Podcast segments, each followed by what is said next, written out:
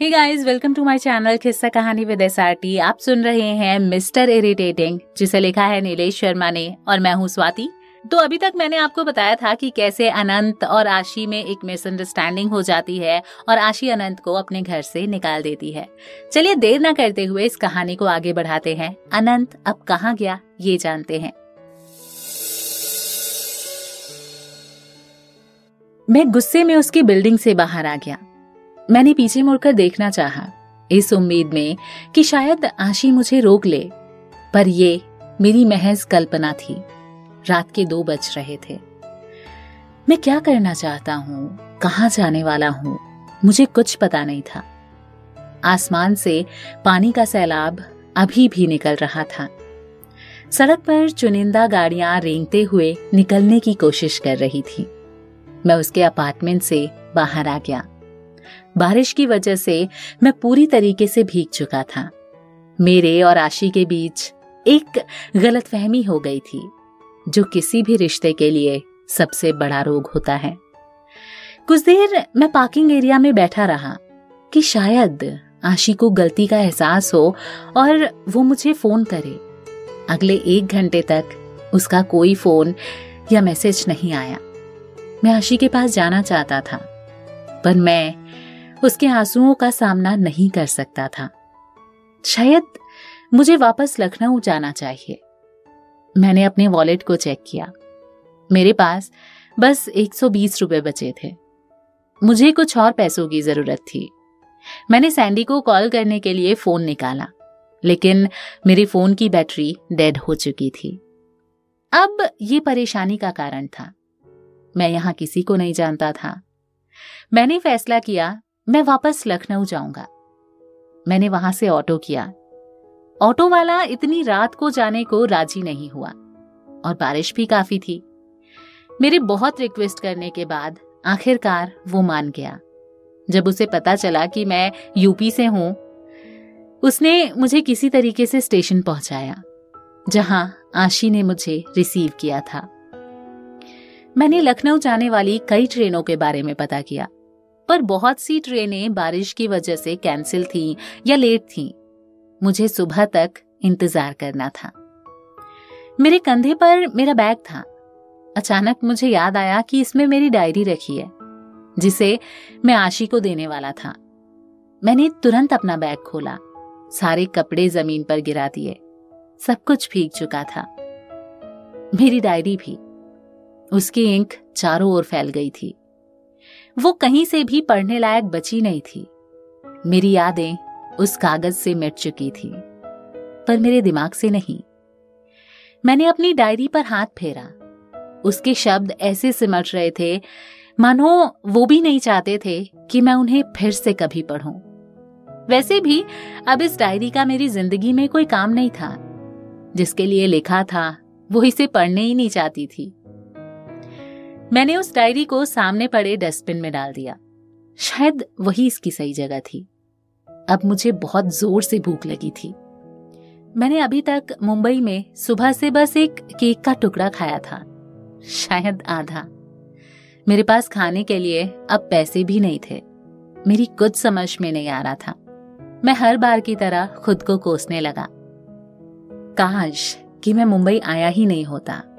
काश मैंने वो पैंट नहीं पहनी होती। मेरे साथ ऐसा क्यों हो रहा है? भगवान मुझसे नाराज़ क्यों है? मुझे सूर्य नारायण का श्लोक याद आ गया। जो हो रहा है अच्छा हो रहा है। क्या मेरे साथ ये अच्छा हो रहा था? मैं सुबह छह बजे तक स्टेशन पर बैठा रहा। बारिश अब धीरे धीरे बंद होने लगी थी। लोग अपने काम में वापस लौटने लगे। मैंने पहली बार स्टेशन पर इतनी भीड़ देखी। किसी को किसी से बात करने का भी टाइम नहीं था। हर पाँच मिनट में लोकल ट्रेन सबको उनके मंजिल पर पहुँचा रही थी। उनकी सुबह की दिनचर्या शायद ट्रेन में ही पूरी होती होगी। मैं स्टेशन पर बैठा लोगों के चेहरों को देखने लगा। शायद इनमें से कोई आशी हो। मैंने अपना फ़ोन चेक करने की कोशिश की।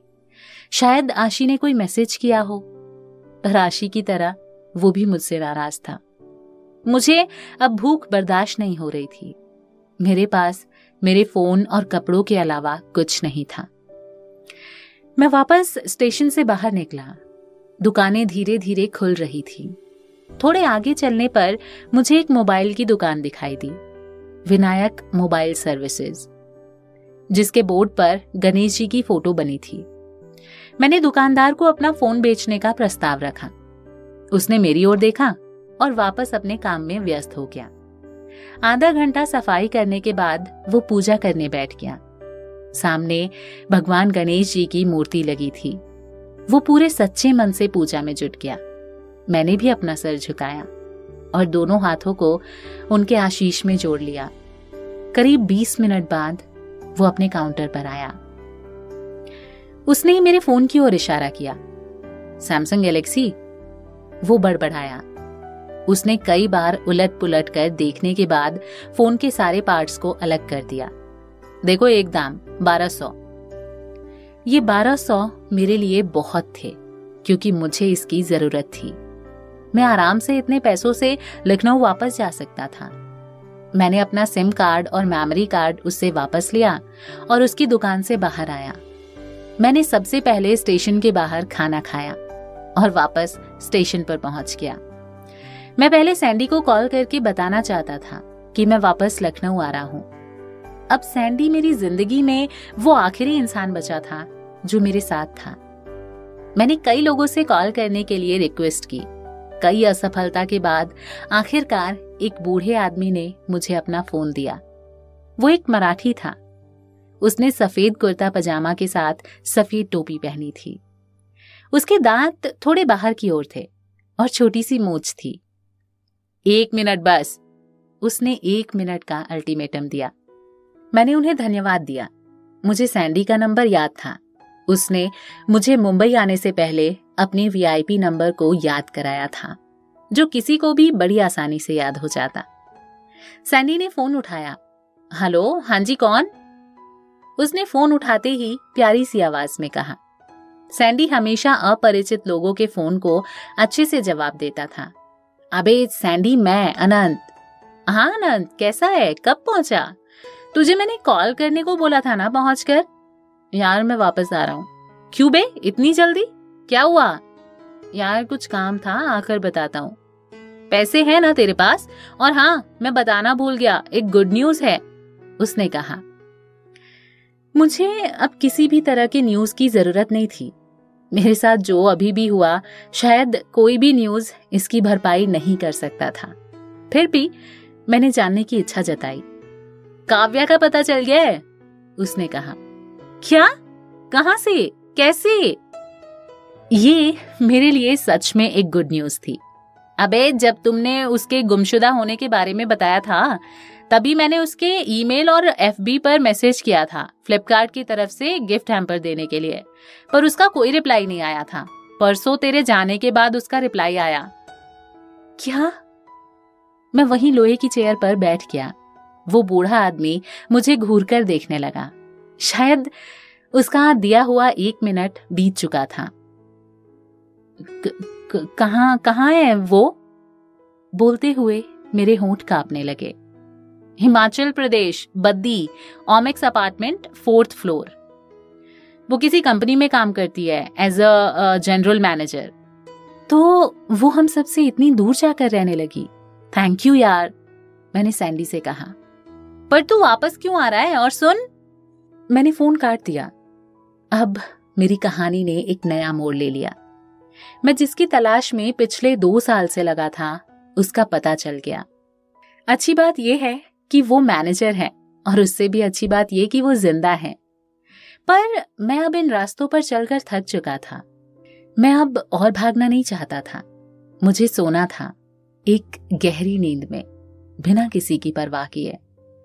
ज़िंदगी भी मेरे साथ अजीब खेल खेल रही थी। आज इतने दिनों बाद जब काव्या मिली तो आशी ने मेरा साथ छोड़ दिया।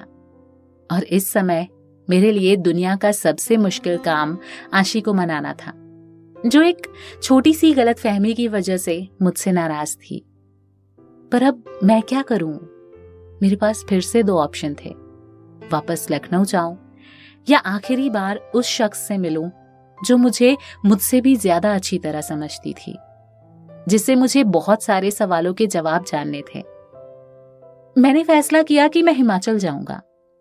एक आखिरी कोशिश।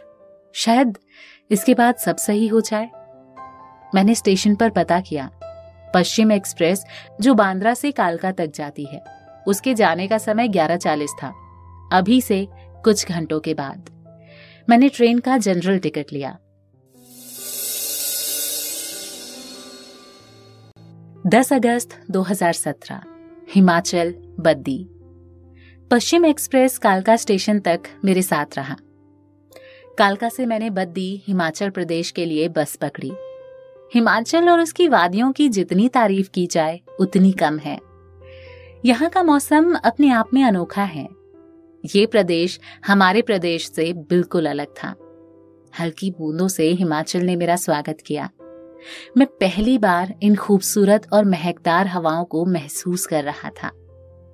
अभी तक मैंने वहाँ की प्राकृतिक सुंदरता को लोगों से सिर्फ़ सुना था, पर आज मैं इसे महसूस कर सकता था। काव्या ने रहने के लिए एक अच्छी जगह चुनी थी। बड़े बड़े पहाड़ और उनमें बने घुमावदार रास्ते, जो अपने आप में किसी एडवेंचर से कम नहीं थे।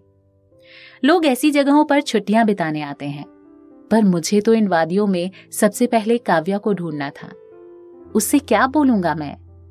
क्या होगा अगर उसने मुझे पहचानने से इनकार कर दिया? पर हम दो साल बाद ही तो मिल रहे हैं ना। मेरे चेहरे में अब थोड़ा सा बदलाव आया है। पहले मैं एक सीधा साधा भोला सा बच्चा देखता था, और अब मेरी दाढ़ी आ गई है। करीब 40 मिनट की यात्रा के बाद मैं बद्दी के बस स्टैंड पर पहुँच गया। मैंने बद्दी में आने वाले लोगों के लिए वहाँ के मंत्री का स्वागत बोर्ड देखा। मैं काव्या के काफ़ी करीब आ चुका था। अगले कुछ घंटों में मैं शायद उसे देख सकूँगा। शैलजा प्लाजा सेक्टर दो। मैंने ऑटो वाले से पूछा। जी सर, जाएँगे, उसने कहा। मैंने उससे कोई मोल भाव नहीं किया।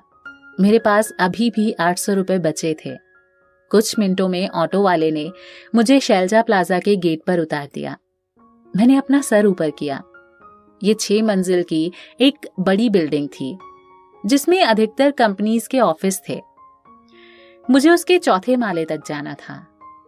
अब काव्या मुझसे कुछ मिनट की दूरी पर थी। मैंने लिफ्ट के बटन को दबाया, पर मैं इतनी जल्दी ऊपर नहीं जाना चाहता था। मैं सोचने लगा कि इतने दिनों बाद मैं काव्या से क्या बोलूँगा। मैंने सीढ़ियों से ऊपर जाना सही समझा। इतना समय मुझे सोचने के लिए काफ़ी था। मैं अपने सारे सवालों को एकत्रित करने लगा, जो मुझे उससे मिलकर पूछने थे। अब मैं उसके ऑफ़िस के सामने था। मेरे पैर आगे बढ़ने से संकोच करने लगे। एक तरफ़ मैं खुश था कि मैं काव्या से कुछ पल में मिलने वाला हूँ और दूसरी तरफ़ मुझे आशी से अलग होने का दुख था। जी, किससे मिलना है? रिसेप्शन पर बैठे एक वयस्क आदमी ने पूछा। पहली बार मैंने किसी पुरुष को रिसेप्शन पर बैठे देखा। जी जी काव्या। नहीं, काव्या मैम से। मैंने खुद को सुधारा। उसने मुझे ऊपर से नीचे तक देखा। अपॉइंटमेंट है? जी, वो तो नहीं है, पर वो मुझे जानती हैं। एक बार आप उनसे बात करिए। मैंने पूरे कॉन्फिडेंस में कहा। नाम क्या है? उसने अपना रजिस्टर उठाया। अनंत अनंत श्रीवास्तव। उसने मेरा नाम अपने रजिस्टर में दर्ज किया। और फ़ोन पर किसी से बातें करने लगा। मैंने अपने चारों तरफ़ नज़रें घुमाई। लोग अपने काम में व्यस्त थे। वो सभी लोग कंप्यूटर के स्क्रीन पर लगे हुए थे। उन्हें एक दूसरे को देखने की भी फुर्सत नहीं थी। पर मेरी नज़र उस केबिन की तरफ़ थी, जिस पर जनरल मैनेजर का बोर्ड लगा हुआ था। दो मिनट बाद आप मिल सकते हैं, रिसेप्शनिस्ट ने कहा। मैंने राहत की सांस ली। मैं अंदर ही अंदर बहुत खुश था। इतने समय के बाद आखिरकार मैं काव्या से मिलने वाला था। मैं वहीं पड़े एक गद्देदार चेयर पर बैठ गया और अपने चेहरे को अपने हाथों में छुपा लिया। मैं हंसने लगा। मैं खुश था। मैं उसके लिए शायरी याद करने लगा। मुझे इस वक्त कोई शायरी याद नहीं आ रही थी। गार्ड ने मुझे अंदर जाने को कहा। मैंने उससे हाथ मिलाया। मुझे खुद समझ नहीं आ रहा था कि मैंने ऐसा क्यों किया। वो मुझे शक भरी नज़रों से देखने लगा। अगले पल में मैं काव्या से मिलने वाला था। मैंने अपने बालों को सही करते हुए ऊपर उठाया। जैसा उसने मुझे सिखाया था, बालों को उस स्पाइकी रखने का। मैंने केबिन का दरवाज़ा थोड़ा सा खोला। वो मुझे दिख गई। वही छोटे बाल, उसकी खूबसूरती ने हसीन फिजाओं का रंग ले लिया था। उसने व्हाइट शर्ट ब्लू जीन्स और ब्लेजर पहना हुआ था। वो मेरे सामने थी। करीब दो साल, सात महीने, दस दिन के बाद। दरवाजे पर पहुँचते ही मेरे सवालों, शिकायतों ने खुदकुशी कर ली। तो अब काव्या मेरे सामने थी as a general manager may may I come in ma'am मैंने दरवाज़ा पूरा खोलते हुए कहा। उसने मेरी ओर देखा। मानो वो कई सालों से मेरे इंतज़ार में बैठी हो। उसने अपनी रोलिंग चेयर को कुछ पल के लिए पीछे घुमा लिया। कुछ सेकंड के बाद उसने मुझसे निगाहें मिलाई। मैं बिना परमिशन लिए अंदर दाखिल हुआ। मैं उसे गले लगाना चाहता था, पर शायद ये कुछ ज़्यादा हो जाता। मैं उसके सामने वाली चेयर पर बैठ गया और ज़ोर ज़ोर से हँसते हुए अपनी रोलिंग चेयर को घुमाने लगा। वो मुझे देखे जा रही थी। कई चक्कर घूमने के बाद मैं वापस उसकी तरफ़ रुका। मैंने एक गहरी सांस ली। कैसे हो? उसने अपना मुँह खोला। वाह, तुम तो ईद का चाँद हो गई। वो तो फिर भी एक साल में दिख जाता है एक बार। वो हंसने लगी। तुम्हें कैसे पता कि मैं यहाँ हूँ? रूठा तो मुझसे सारा जमाना था, पर आपने तो रूठ के गजब ही कर दिया। मैंने उसकी बात काटते हुए शायरी मारी। वो खिलखिलाकर हंस पड़ी। अरसों बाद मैं उसे मुस्कुराता हुआ देख रहा था। उसने अपने दोनों हाथ टेबल पर रख दिए और उसके गाल उसके हाथों में थे। वो मुझे देखे जा रही थी। काव्या घोष, मैनेजिंग डायरेक्टर, मैंने उसका नेम प्लेट पढ़ते हुए कहा, तुम्हारी सीनियर हूँ, call me ma'am. Okay, Hitler ma'am. वो फिर हंस पड़ी। उसने अपने प्यून को आवाज़ लगाई। प्यून भागता हुआ अंदर आया। उसने उसे कुछ फाइलें पकड़ाई और वहाँ से उठ गई। आओ। उसने बाहर निकलते हुए कहा। मैं उसके पीछे पीछे चलने लगा। लोगों ने पहली बार स्क्रीन से नज़रें हटाई। वो हमें देखने लगे। शायद इसका कारण मेरा इतना खुश देखना था। हम बिल्डिंग से नीचे उतरे। उसने ड्राइवर को गाड़ी निकालने को कहा। ग्रे रेनो डस्टर, जो मेरी फेवरेट कार थी। अंदर बैठो। मैं उसकी आज्ञा का पालन किए जा रहा था। भैया पिंजौर चलो, उसने ड्राइवर से कहा। तुम अब भी अपने कपड़े ठीक से नहीं धुलते क्या? उसने कहा।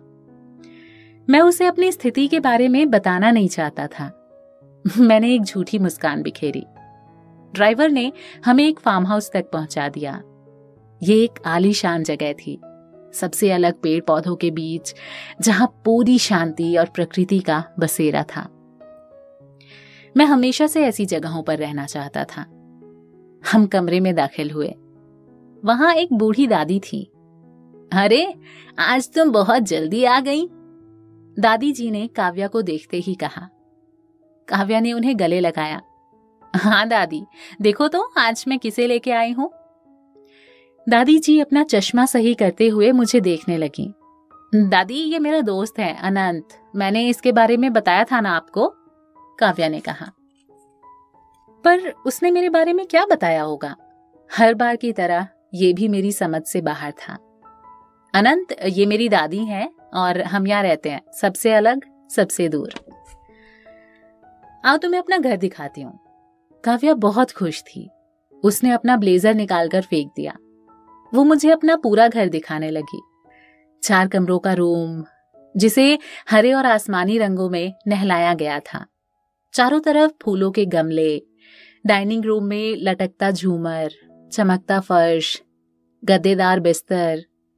थोड़ी देर के बाद दादी जी चिल्लाने लगी। अरे, उसे पहले कुछ खिलाओ, इतनी दूर से आया है?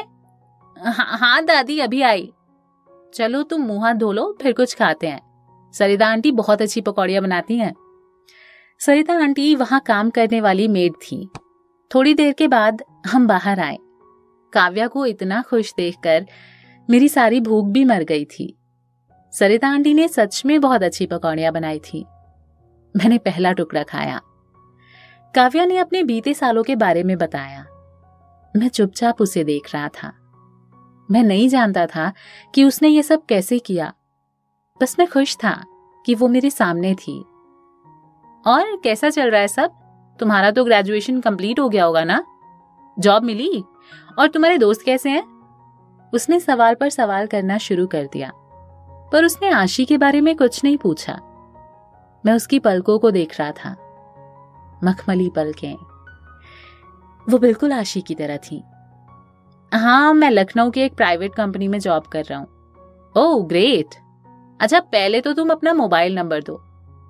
उसने अपना फ़ोन निकालते हुए कहा, मेरे पास कोई जवाब नहीं था। मेरा फ़ोन खो गया। क्या? कैसे?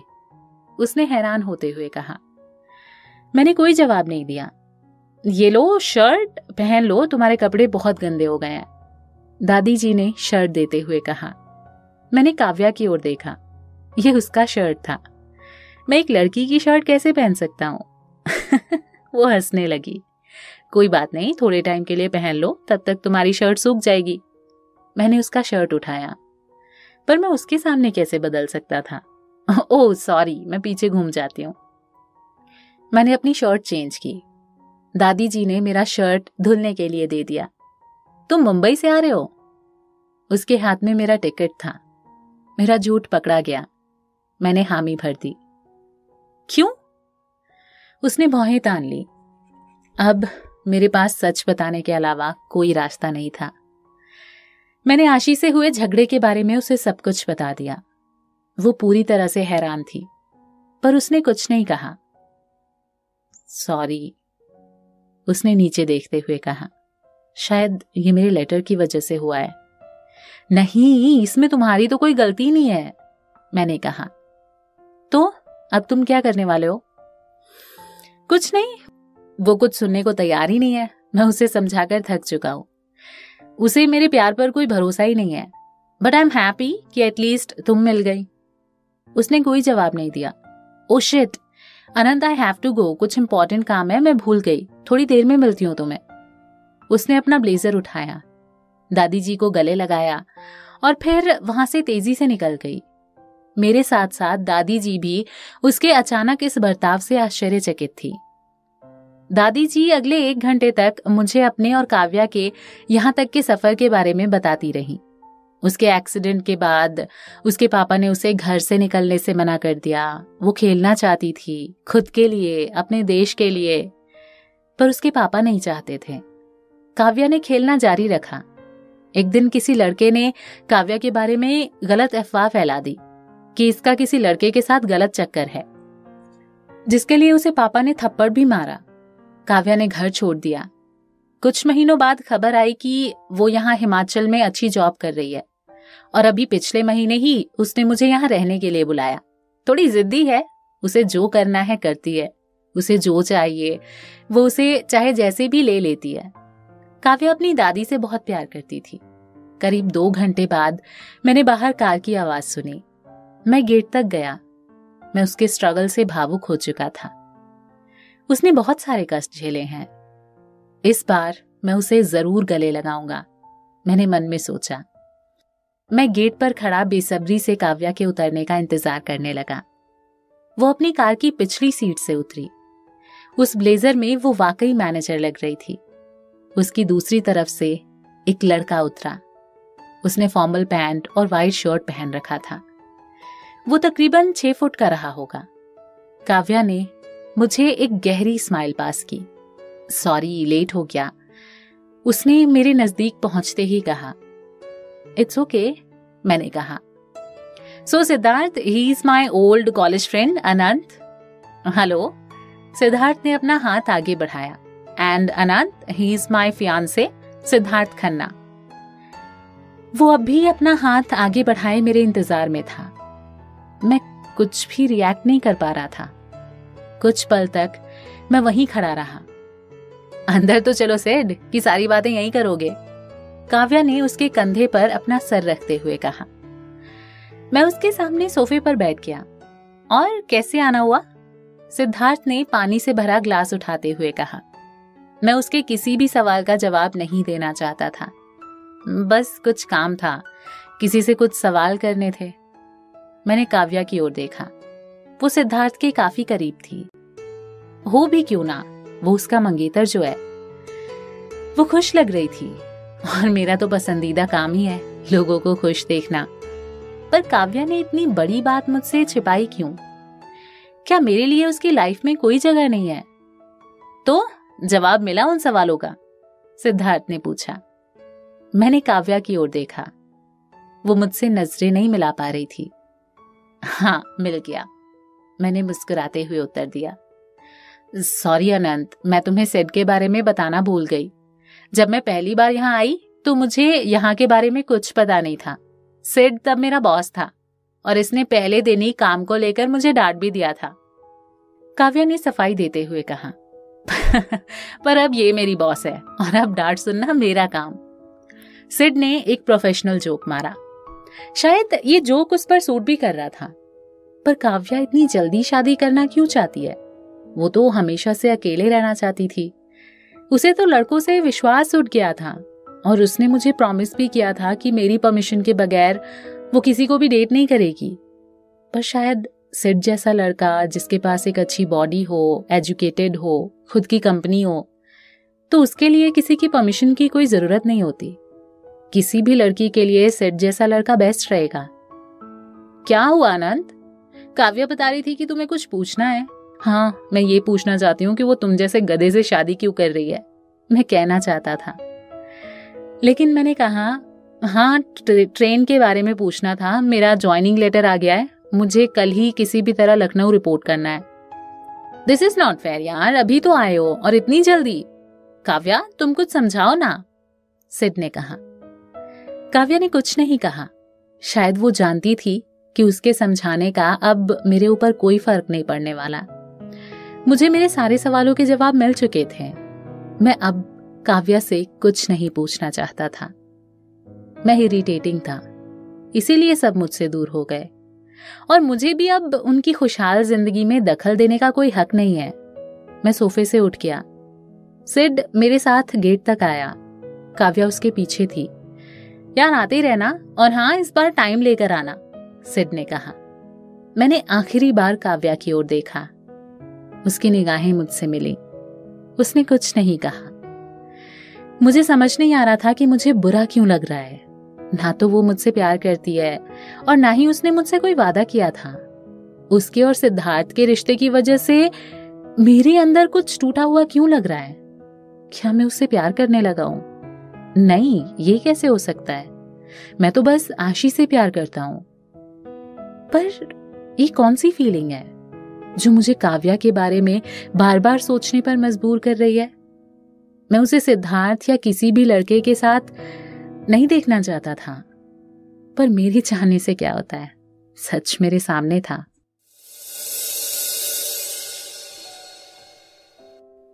वेल well, चलिए कहानी को अभी फ़िलहाल यही विराम देते हैं। कहानी बिल्कुल अंतिम मोड़ पर है और यही अंतिम मोड़ पर इस कहानी ने कई सारे चेंजेस कई सारे आपको सरप्राइजेस मिल रहे हैं। आगे क्या सरप्राइज़ मिलने वाला है, इसके लिए आपको देखना पड़ेगा अगला एपिसोड फ़िलहाल मुझे दीजिए इजाज़त, अगला एपिसोड लेकर जल्दी ही हाजिर हो जाऊँगी। कहानी पसंद आ रही है तो इसे ज़्यादा से ज़्यादा लोगों तक शेयर कीजिए। क्या पता उसमें किसी को अनंत, कोई आशी, कोई काव्या मिल जाए। बाय